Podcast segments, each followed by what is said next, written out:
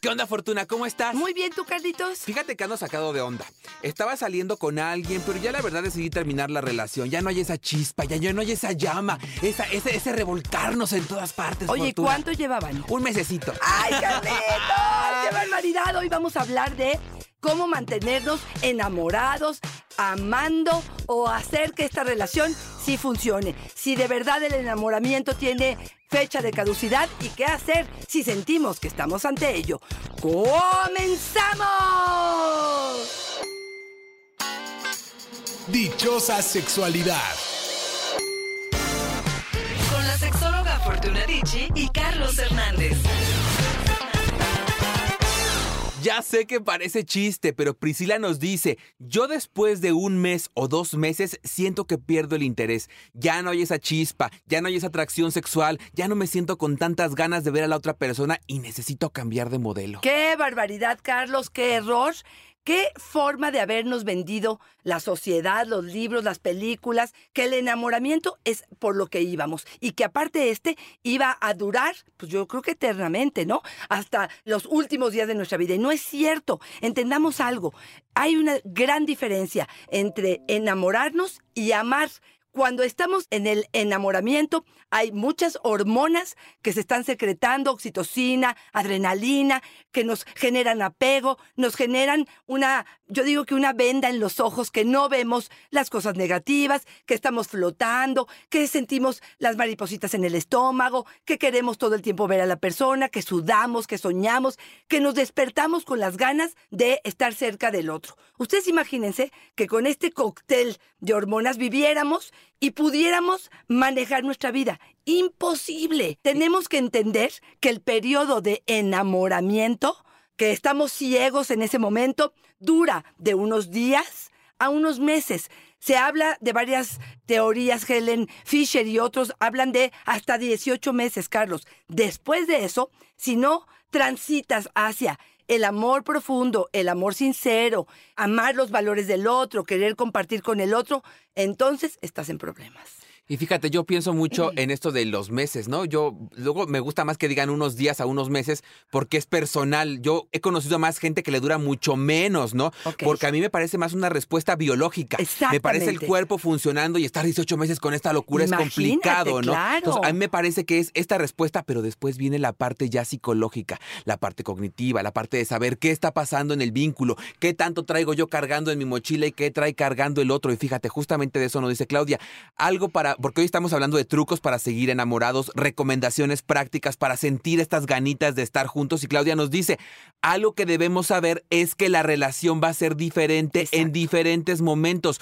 Hay hombres que en cuanto cambias tantito quieren salir corriendo. Yo digo que hombres y mujeres. ¿eh? Claro, totalmente de acuerdo. Sí estoy de acuerdo, cambia y se va modificando y vamos aprendiendo cosas del otro, vamos viendo la parte oscura que probablemente en el enamoramiento no vimos y creo que es importante ver de forma general y amar lo que tenemos enfrente, desear elegir estar con la persona que estamos haciendo este compromiso, digamos, y elegir cómo nos conducimos en ello. Pero una de las cosas que Mini Naboski nos dice, que me parece que es algo fundamental para que esta relación funcione y sigamos enamorados, sigamos con este amor verdadero, tenemos que ser amigos. Y en este ser amigos, tengo que conocerte, tengo que confiar en ti, tengo que saber que cuento contigo, tengo que saber con quién estoy y que puedo establecer una relación donde me nutra con tu presencia en mi vida. Me estaba acordando que hace poquito leí el libro este de Emily Nabovsky, el de Tal como eres, ya en, en el idioma de Consuelito Velázquez, ¿verdad? Porque está en inglés, pero ya lo Ah, tradujeron. en español. Qué interesante, ¿verdad? Sí, Esa donde muy. viene esa teoría de los aceleradores y los frenos, qué interesante. Tienen que echarle una mirada. Demetrio, ser valientes para decir lo que sientes desde el inicio. Fíjate, yo a veces, y también ve- veo lo que dice Liz, ser honestos. Ah, fíjate, lo ponemos así como ser honestos. Y creo que uno de los grandes problemas que tenemos con el tema del enam- del enamoramiento es que lo vendemos como una fantasía. Sí. Y a mí la honestidad a veces también me parece una fantasía. Y solamente remitirlo a decir ser honestos, me parece como atomizarlo tanto que parece inalcanzable, Fortuna. Un montón de herramientas que tenemos que trabajar y desarrollar para poder llegar al punto de decir ser honestos incluso desde nuestra propia definición. Y acuérdense que hay un nuevo concepto que no está en el diccionario, pero que hoy quiero mencionarles, que es el sincericidio.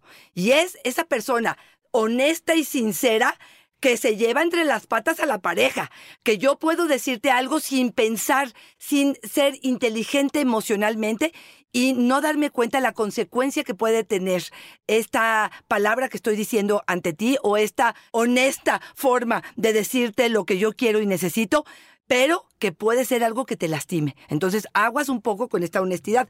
Anthony Bolinches, en su libro Sexo Sabio, dice, cuidado con la honestidad, porque puede llegar a ser algo que para el otro sea ofensivo. Y perdón que lo diga así tan claro, pero hablaba de los pedos y de la caca. Hablaba de que había lugares privados donde no tengo que meter a mi pareja. Y ese sería un round que algún día nos podemos echar, ¿no?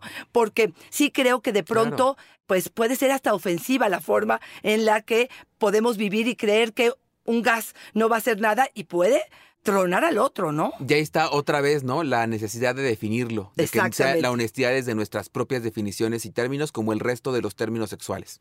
Creo que para poder mantener este enamoramiento o este amor verdadero, tenemos que tener tiempo de calidad, Carlos. Yo no veo cómo sin invertir, sin ponerte atención, con el celular en la mano, con los hijos, con otros distractores, voy a poder mantener este amor cultivado, trabajado, cuidado. Tenemos que tener tiempo de calidad las parejas para nosotros, sin familia, sin amigos, sin trabajo, sin problemas, para poder seguir en este coqueteo, en esta seducción, en este ir y venir que no debe terminar nunca, Carlos. Yo digo luego que el vínculo de pareja es la maestría del equilibrista, Fortuna, porque hay que estar yendo de un lado al otro sin caer en un elemento que pueda hacernos eh, llegar a la ruptura. Fíjate, Lila nos dice, respetar la intimidad del otro teniendo claro que no tiene que saber todo de mí. Fíjate cómo este equilibrio entre lo que te tengo que compartir, entre lo que te podría hacer daño si no te lo digo, pero también la parte de mi intimidad. Y pienso también en esto que nos estás diciendo ahora, ¿no? En este eh, pasar tiempo de calidad, pero rompiendo esta promesa romántica de que debemos estar todo el tiempo juntos, tenemos el mismo proyecto de vida, compartirlo para siempre y estar de acuerdo en todo. Es un equilibrio. Totalmente. Y aquí sí les quiero decir, para poder mantener esta relación de pareja lo más sano posible, tengo que tener mi vida privada, mis amigos, mis hobbies, mi vida completa, hasta mi masturbación, para ir al encuentro de la pareja y nutrir de todo esto que es mi individualidad. Pero también tengo que tener proyectos en pareja, porque si solamente vivimos como dos seres con vidas privadas y no hay puntos de encuentro, tampoco hay relación de pareja. Entonces también tenemos que ver de qué manera tenemos hobbies, intereses, proyectos, coqueteo que puedan tener que ver con la relación de pareja, que nos nutramos juntos de ello. Y eso, otra vez, este equilibrio me encantó, este, este equilibrio de entre mi vida privada y la vida en pareja. Y yo creo que ahí sí metería esta parte de, ¿y dónde fuiste? ¿Y con quién fuiste? ¿Y con quién estás? De los celos, de estar coartando la libertad del otro, de estar correteando. Pero sí creo que ahí tendría que haber como claridad en saber cuáles son los tiempos individuales y nuestros tiempos como pareja. Y nada más aquí acotar, tienes un video muy interesante en tus redes sociales sobre que no, no es necesario o sí es necesario compartirle a tu pareja dónde vas. Si es una forma de control o es una tensión decir, oye, voy a estar con mis amigas tantas horas, porque la otra persona puede estar preocupada. Interesante ese video, vayan a echarle un ojo a las redes de Fortuna. Estefanía, tener buena disposición y actitud. A mí me parecen fundamentales, Fortuna. a veces decimos, sí estoy comprometido con la pareja, pero no hay un elemento que lo demuestre, no hay buena actitud, no hay disposición real, digo yo, para que eso suceda, ¿no? Fíjate que yo de pronto pienso en esta flexibilidad, en este adaptarte, en este ceder, que para uno, para algunos pudiera ser, es que eso significa que no tengo una postura tajante y, que no respeta lo que tenemos nosotros como pareja. Y yo digo que esa flexibilidad, ese poder ir y venir, este adaptarte, es no tomarte las cosas tan en serio, el no hacerlo personal, el no tener silencios eternos, la ley del hielo, el tener la intención de bienestar para el otro de antemano, que le tenga ahora sí que crédito, que me dé oportunidad, pero que yo sepa que la solicitud del otro viene desde la honestidad, desde las ganas de compartir. Oye, me quedo pensando, Fortuna, ¿y cómo me doy cuenta si en esta negociación estoy cediendo demasiado, estoy permitiendo demasiado o soy yo el que me estoy pasando de lanza con la otra persona, Fortuna? Yo de entrada digo algo que te he escuchado decir y que es, si no se siente bien, no está bien. Y me parece que tendría que ser la premisa, pero ¿cómo me doy cuenta, Fortuna? Híjole, yo creo que es ir observando mucho más allá que un solo evento. Si nos empezamos a dar cuenta que en todas las áreas, en todas las discusiones, en todas las decisiones que estamos tomando en pareja, de pronto uno es el que está imponiendo y la otra está cediendo, es donde tenemos que empezar a observar y decir, a ver, espérame, espérame, aquí está pasando algo. Cuando dejo de ser yo, cuando me convierto en alguien que desconozco y que me hace sentir mal o que me hace renunciar a mis amigos, a mi familia y a ciertos hábitos o costumbres que yo tenía, cuando me empiezo a convertir solamente en otra persona para obedecer las peticiones del otro, creo que es ahí donde tenemos que poner un, un límite. Porque hay parejas, Carlos, te lo prometo en el consultorio, que han llegado a ceder demasiado, pero se convirtieron en una mejor persona. Están más felices, están más satisfechos en quienes se convirtieron, siendo que de la otra forma iban a terquear, a estar terqueando en que no me voy a mover de donde estoy, pero tampoco estoy contenta y feliz con lo que estoy haciendo o viviendo, ¿no? A veces pienso que la reciprocidad fortuna está en desuso. Nos cuesta mucho trabajo pedirle al otro reciprocidad porque entonces somos egoístas. Y a mí me parece que la, la, reciprocidad es un gran acto y una gran demostración de afecto. Y ojo, la reciprocidad no en todo momento debe ser equitativa, porque a veces estamos en un momento la pareja y en un momento yo, pero sí debo estar sintiendo que hay este toma y daca, que hay una correspondencia, que hay un interés compartido. Así es. Yalia, no tener hijos, eso cambia por Ay, completo. no. Si quieren seguir enamorados, no tengan hijos. Oye, Fortuna, sí sabemos quienes preferimos no tener hijos porque ya sabemos que no, y, y es una parte súper respetable. Pero también teniendo hijos, podemos seguir enamorados, Pero ¿no? yo espero que sí. Claro que es un trabajo arduo, es un trabajo claro. doble o triple, porque hay que repartir eh, las- la economía, el tiempo de calidad, los intereses, la atención, las vacaciones, bueno, muchas cosas. Y sí, la verdad es que sí, es más complicado de pronto poder saciar las necesidades de la familia y yo creo que por algunos años nos olvidamos de la pareja. Y esto es lamentable. Y esto tiene un costo. Y esto hace que muchas parejas lleguen a la edad del nido vacío y digan, híjole, ni siquiera sé con quién estoy, porque nos dedicamos solamente y exclusivamente a los niños. Entonces yo creo que ahí sí, sí creo, se necesita mucho trabajo, se necesita mucha paciencia, se necesita mucho amor para que realmente esto pueda funcionar. Yo creo que hay cuatro palabras mágicas Venga. que también me parece que serían importantes. Escuchar, comprometerse, reparar y agradecer. Para mí son palabras básicas. Escuchar, recuerden del libro de Marina Castañeda, Escucharnos, que ella lo que dice es, para realmente escucharnos, tenemos que callarnos, porque si estamos en el discurso interior, lo único que estamos haciendo es ver cómo le voy a contestar, pero no estoy escuchando al otro a fondo y profundamente. El acuse de recibo que hemos hablado en otros podcasts de ello, también creo que es importante para ello. Comprometerse. Y comprometerse significa de verdad hacer un esfuerzo por cumplir acuerdos, por dar mi palabra y realizarla. Creo que esta parte es importante, reparar. Si me equivoco, si falté a algo, si no cumplí un acuerdo, tengo que reparar. Pido perdón, hago un nuevo acuerdo y creo que esto sería importante. Y finalmente, agradecer. Creo que el agradecimiento es parte fundamental de lo que la relación de pareja necesita. Si yo hago un esfuerzo, si yo estoy haciendo algo por ti, sé que para ti esto es importante. ¿No te parece que cuando menos estoy esperando que el otro me diga, reconozco lo que hiciste, reconozco tu esfuerzo, valoro lo que estás haciendo y me encanta y te lo agradezco infinitamente? Yo creo que el agradecimiento nos permite valorar muchísimo más lo que sí tenemos en lugar de ignorarlo y creer que todo lo tenemos simplemente porque sí. Laura nos dice, Fortuna, algo importantísimo, porque estamos hablando hoy de trucos para seguir enamorados, es no tomarse la relación con tanta solemnidad. Hay quienes quieren seguir un manual, y si es verdad, ¿no, Fortuna?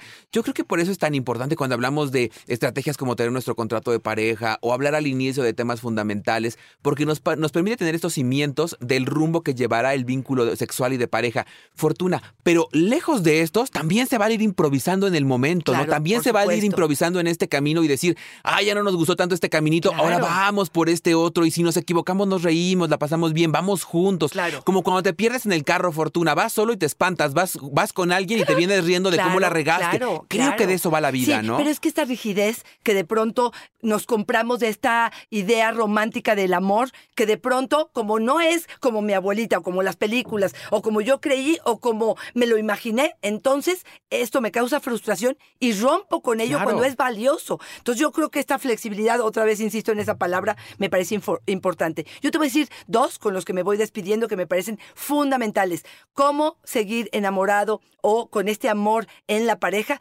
Uno son los detalles. Y los detalles no quiere decir cosas que yo voy a comprar. Significa que a lo mejor si hace mucho frío y voy a poner una carga de la secadora, meto la toalla de la secadora para que cuando mi pareja se, se salga, esta toalla esté calientita. Es comprar el chocolatito que de pronto pudiera ser algo agradable. Es mandarle un mensaje a mediodía. Es sí procurar los detalles. Sí pensar que mi habitación es algo agradable.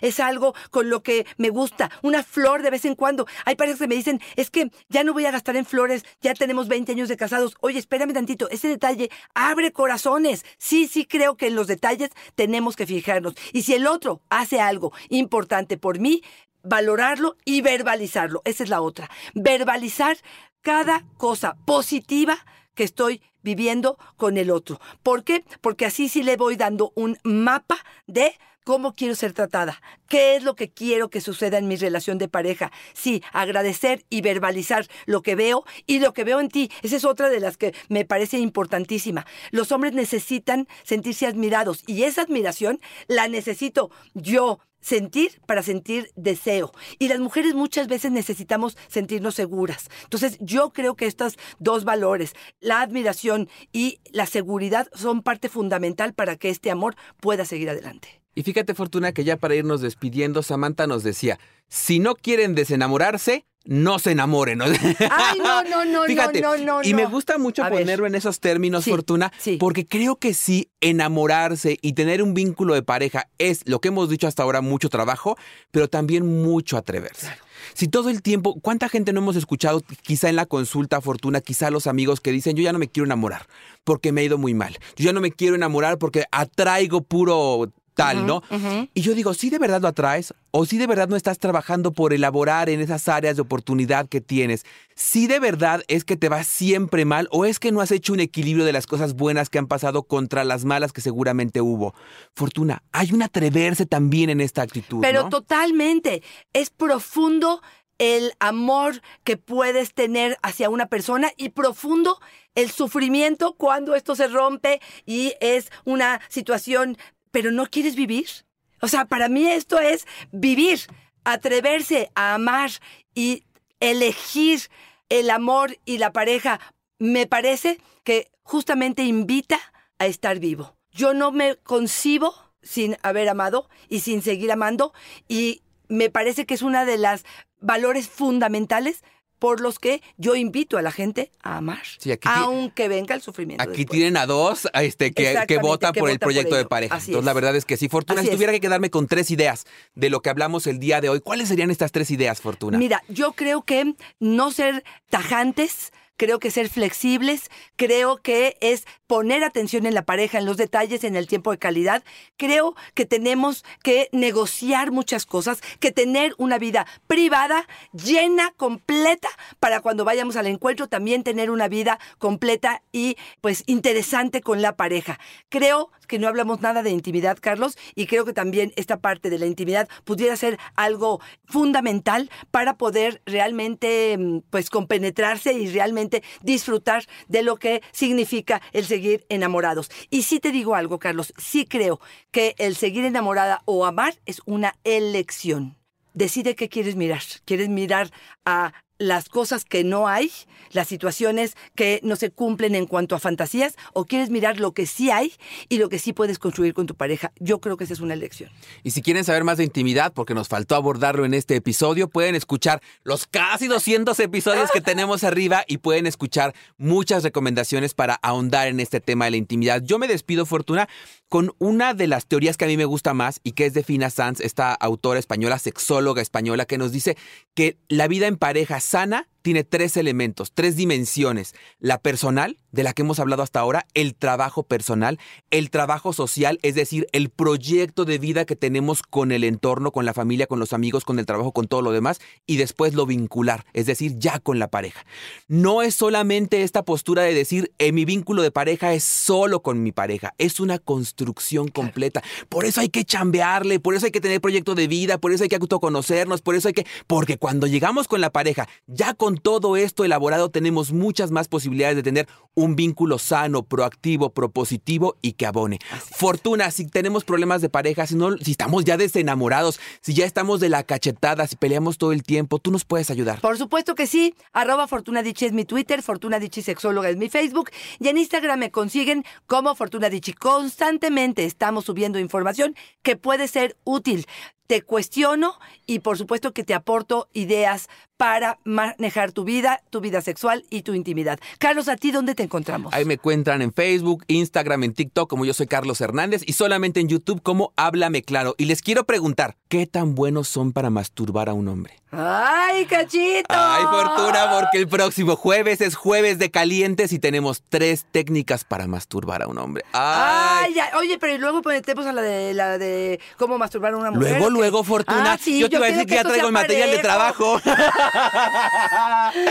fortuna. Carlos. Una fortuna y una dicha estar contigo. Igualmente. Bye bye.